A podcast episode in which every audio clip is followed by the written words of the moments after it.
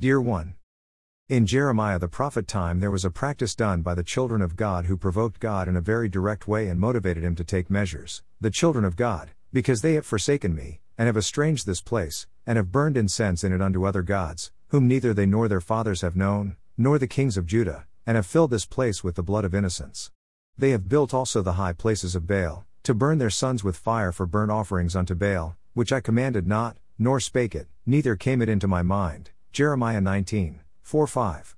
They added words to God's words and make others think that God is asking his people to sacrifice their children to the idols.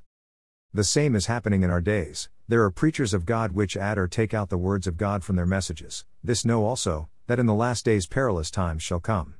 For men shall be lovers of their own selves, covetous, boasters, proud, blasphemers, disobedient to parents, unthankful, unholy, without natural affection, truce breakers, false accusers, incontinent, fierce, despisers of those that are good, traitors, heady, high minded, lovers of pleasures more than lovers of God having a form of godliness, but denying the power thereof, from such turn away.